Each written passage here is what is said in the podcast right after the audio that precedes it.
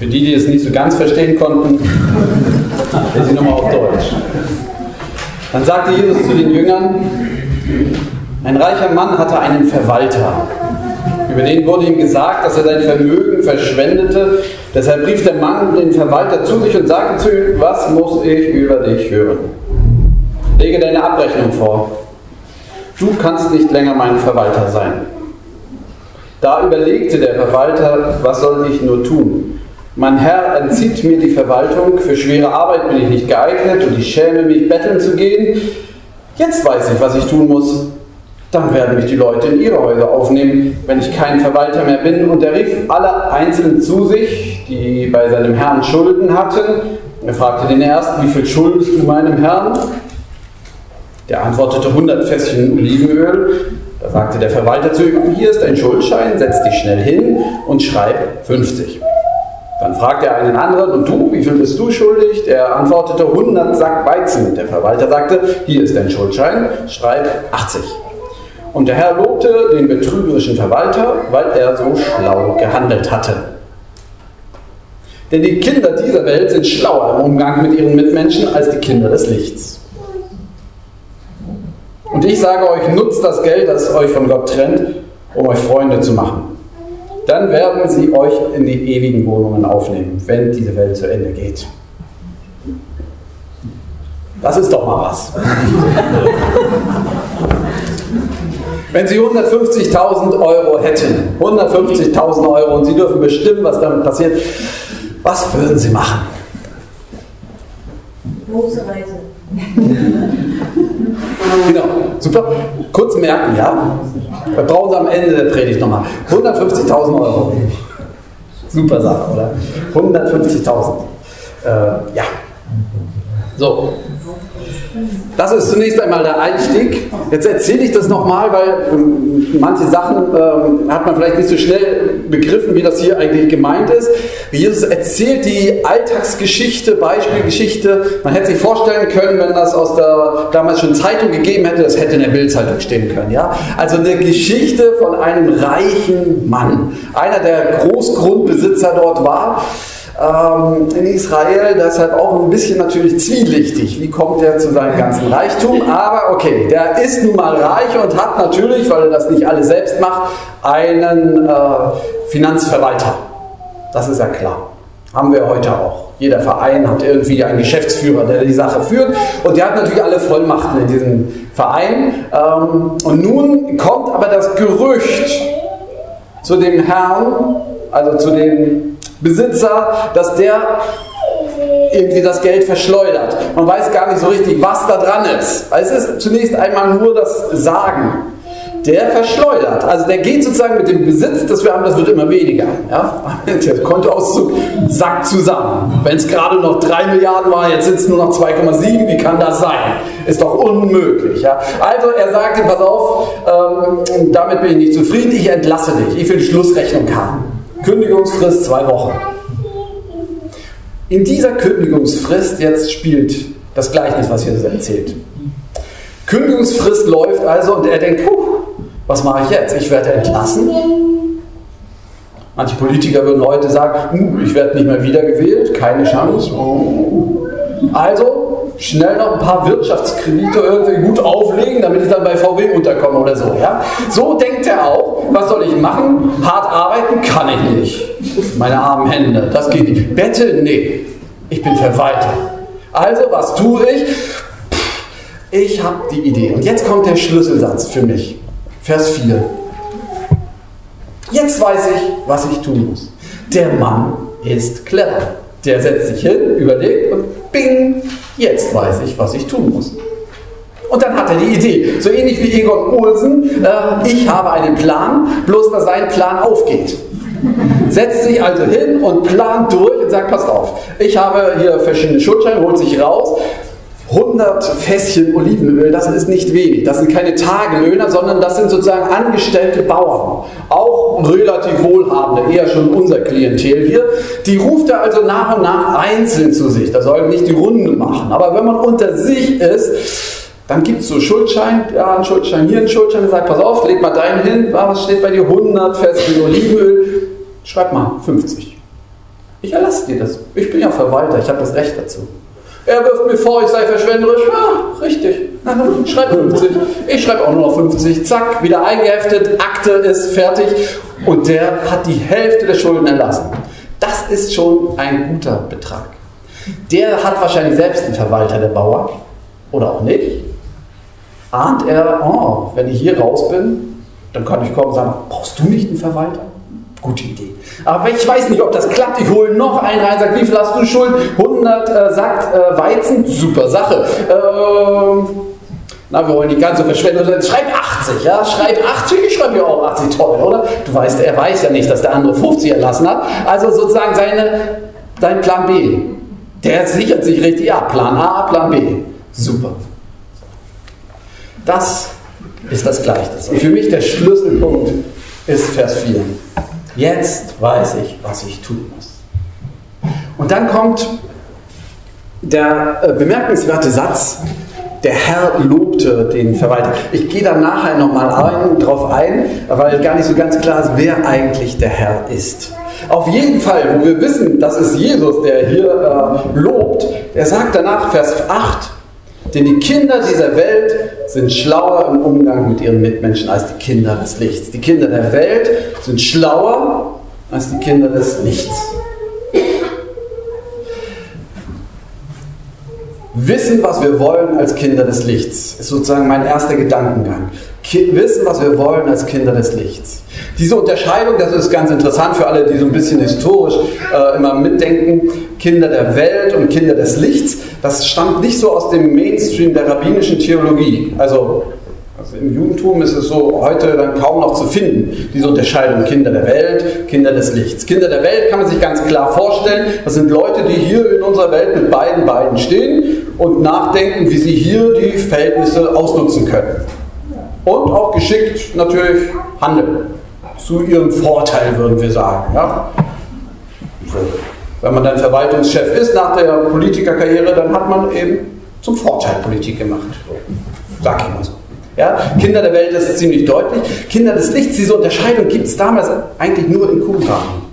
Das gab es ja zu Jesu Zeit noch. Heute kennen wir es nur aus Ruinen und äh, äh, verlassenen Höhlen, wo dann Schriftrollen aufgefunden wurden. Aber das gab es. Eine Sekte von ganz frommen Leuten, die gesagt haben, hier halten wir es nicht aus in eurer Stadt Jerusalem. Wir gehen raus und bauen sozusagen eine Gegenwelt auf. Und die haben unterschieden, haben gesagt, wir sind die Kinder des Lichts und das andere sind die Kinder der Welt. Und Jesus nimmt das hier auf. Übrigens Paulus später auch nochmal nimmt das, wenn es um Taufe geht, sagt er, jetzt seid ihr Kinder des Lichts. Das heißt, ihr seid Leute, die dem Licht der Welt nachlaufen. Jesus sagt ja, ich bin das Licht der Welt. Hier, Osterkerze, Altarkerzen, die brennen deshalb, um uns zu erinnern, Jesus ist das Licht der Welt. Lasst doch, wenn ihr ihm nachlauft, wenn ihr von diesem Licht her denkt, dann ändert vielleicht sich euer Blick auf diese Welt.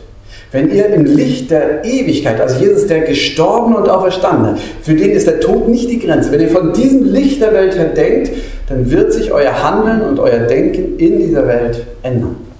Und nun lebt als Kinder des Lichts. Wer sich noch nicht sicher will, ob er das will, äh, ist, ob er das will, wagt es doch einfach, diesem Licht nachzufolgen. So. Und jetzt sagt Jesus, es gibt aber ein Problem. Wenn es ums Geld geht, ach, sind die Kinder des Lichts irgendwie linkisch. Also die Kinder der Welt, die wissen ganz genau, wenn man hier ist, man weiß ganz genau. Und ihr lebt ja manchmal auch so. Aber man weiß schon, wie man zu Geld kommt. Aber Kinder des Lichts sind manchmal so ein bisschen. Hm. Das sagt Jesus. Das ist schon überraschend. Wie kann ich denn von der Ewigkeit her denken und mein Geld dann einsetzen? Was mache ich dann mit meinem Geld? Wofür investiere ich das? Wo ist eigentlich Gottes Reich konkret? Ich sage, das lohnt sich da zu investieren. Im Vers 9 gibt uns Jesus nochmal so einen Hinweis und sagt, ich sage euch, nutzt das Geld, das euch von Gott trennt, da kommen wir gleich nochmal zu, ja, nutzt das Geld, um euch Freunde zu machen. Dann werden sie euch in die ewigen Wohnungen aufnehmen, wenn diese Welt zu Ende geht.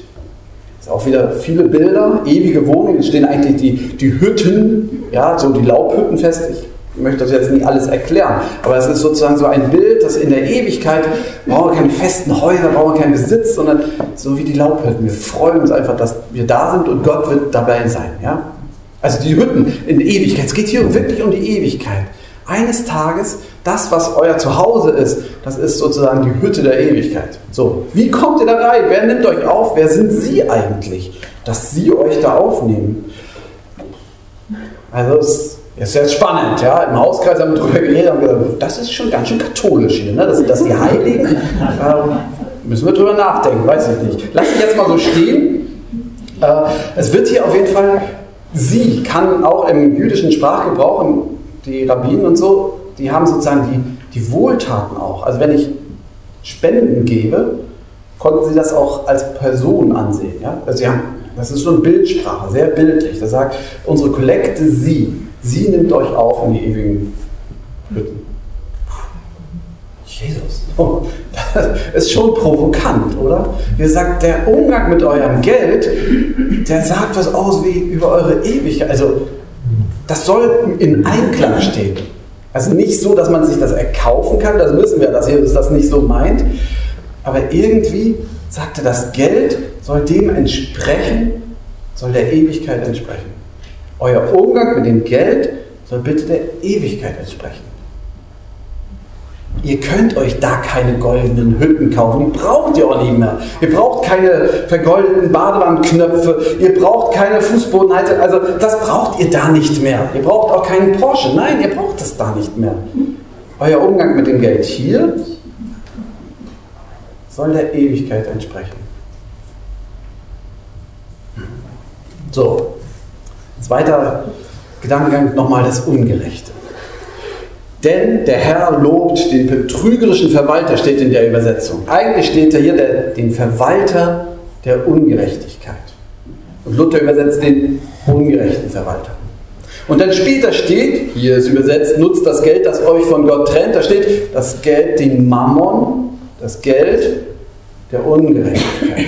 Gleiche Konstruktion. Das Geld der Ungerechtigkeit. Man übersetzt das ungerechte Geld oder den ungerechten Mammon. Wer lobt hier wen? Ist, die alten und die neuen Ausleger sind sich da nicht einig. Lobt Jesus jetzt den ungerechten Verwalter oder den Verwalter der Ungerechtigkeit? Oder ist es sogar der Verwalter, von dem Jesus erzählt, also der quasi ein bisschen betrogene, dass er sagt, boah, clever ist er aber. Vielleicht ist es auch gar nicht so schlimm. Mir ist es eigentlich sympathischer, wirklich hier Jesus sich vorzustellen. Jesus erzählt ja manchmal schräge Beispiele. Aber hier wieder, er sagt, Leute, der ist so clever. Der ist so clever in seiner Denkweise. Nehmt euch ein Beispiel an der Cleverness. Der weiß, was er will. Und er geht mit seinem Mammon so um. Das Mammon ist ein altes Wort. Ähm, wir denken, wenn wir Mammon hören, immer das was Negatives. Stimmt gar nicht. Es gab auch positiven Mammon sondern der wird immer definiert. Mammon ist neutral, Geld ist neutral. Und Jesus definiert hier das Geld als ungerecht. Dieser Verwalter, der hat im Grunde die Ungerechtigkeit des Reichen verwaltet. Und er hat das ein bisschen großzügig zu seinen Nutzen ausgelegt, ohne selbst sich zu bereichern. Und das lobt er. Ich höre damit, dass ihr sagt, Leute, seid doch nicht naiv. Euer Geld, was auf der Bank liegt, ist ungerechtes Geld. Ihr lebt auf Kosten der dritten Welt. Ihr lebt auf Kosten von Waffenhandel. Wenn ihr euch freut über eure Zinsen, es ist ungerechtes Geld, Leute. Macht euch doch nichts vor. Ihr seid doch gebildet. Womit wir großzügig und, und so wertvoll tun, das ist ungerechtes Geld. Warum neigt Geld denn immer dazu, ungerecht, für Ungerechtigkeit eingesetzt zu werden? Nutzt doch mal das Geld, was ihr habt und macht dafür Gutes draus. Schafft doch mal gerechtes Geld. Verschenkt es, seid großzügig, macht anderen Geschenke, plant etwas, was aufbaut. Das Geld, das uns von Gott trennt, warum muss uns Geld von Gott trennen? Ungerecht. Nutzt doch mal das Geld, um Gutes zu tun. Dritter, letzter Gedankengang. Das Geld, was wir haben, ist uns geschenkt. Wir sind auch Verwalter. Aber es ist uns geschenkt, um zu leben und um Gutes zu tun. Wir müssen nicht raffen. Wir müssen nicht mit hundertprozentiger Sicherheit leben.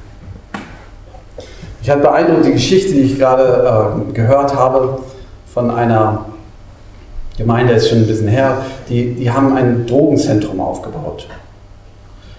Weil sie jungen, Jugendlichen helfen wollten, von Drogen wegzukommen und sie haben gemerkt, das geht nicht. Und äh, so für 20 Leute keine Riesensache, aber sie brauchten dafür natürlich ein Haus, wo die miteinander leben können. Und die hatten einen enormen Kontostand von, ich weiß nicht mehr, 120 Dollar war das. Wieder Amerika, Ich rede mal in Euro, dann hört man so. Ja, 120 Euro. Ja. Und dann haben sie gesagt, okay, wir kaufen das Haus. Es gab vierteljährliche Raten, 15.000 Euro.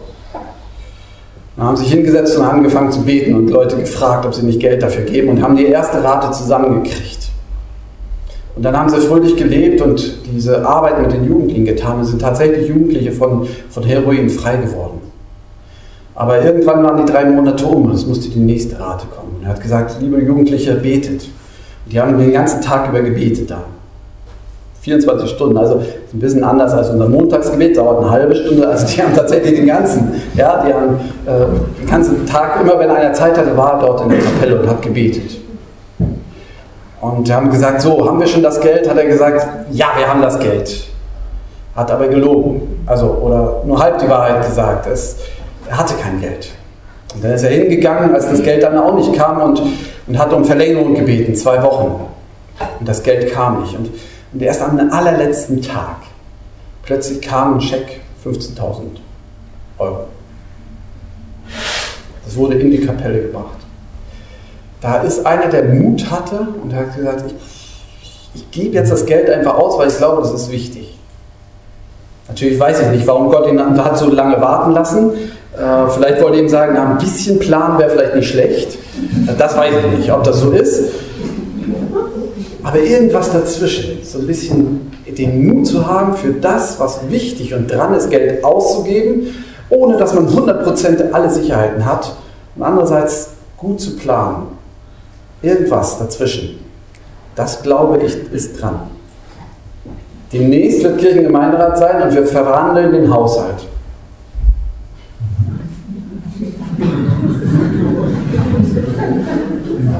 Ich bitte Sie mitzubeten, wofür sollen wir das Geld eigentlich einsetzen?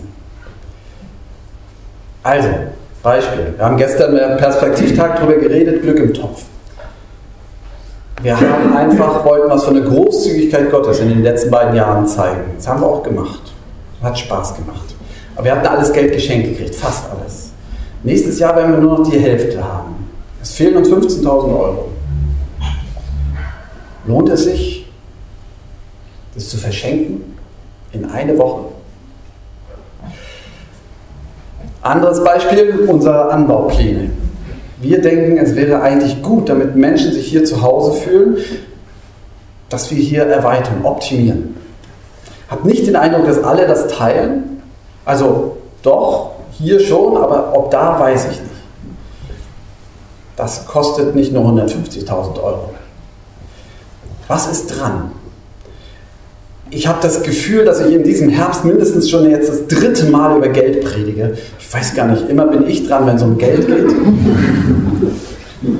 Ich habe auch keine Lust, Ihnen zu sagen, geben Sie jetzt so und so viel und zwar für dieses Projekt. Nee, nee, nee. Ich möchte Sie aber bitten, setzen Sie sich doch hin. Abends, morgens, vielleicht auch 24 Stunden. Fragen Sie Gott, was soll ich denn machen mit meinen 150 Euro, die ich zur Verfügung habe im Jahr. Oder 150.000, ich weiß es nicht. Und dann geben Sie es dafür. Denken Sie doch mal von der Ewigkeit her. Und nutzen Sie das Geld, um sich Freunde zu machen. Wofür würden Sie Ihre 150.000 Euro einsetzen? Eine Arbeit.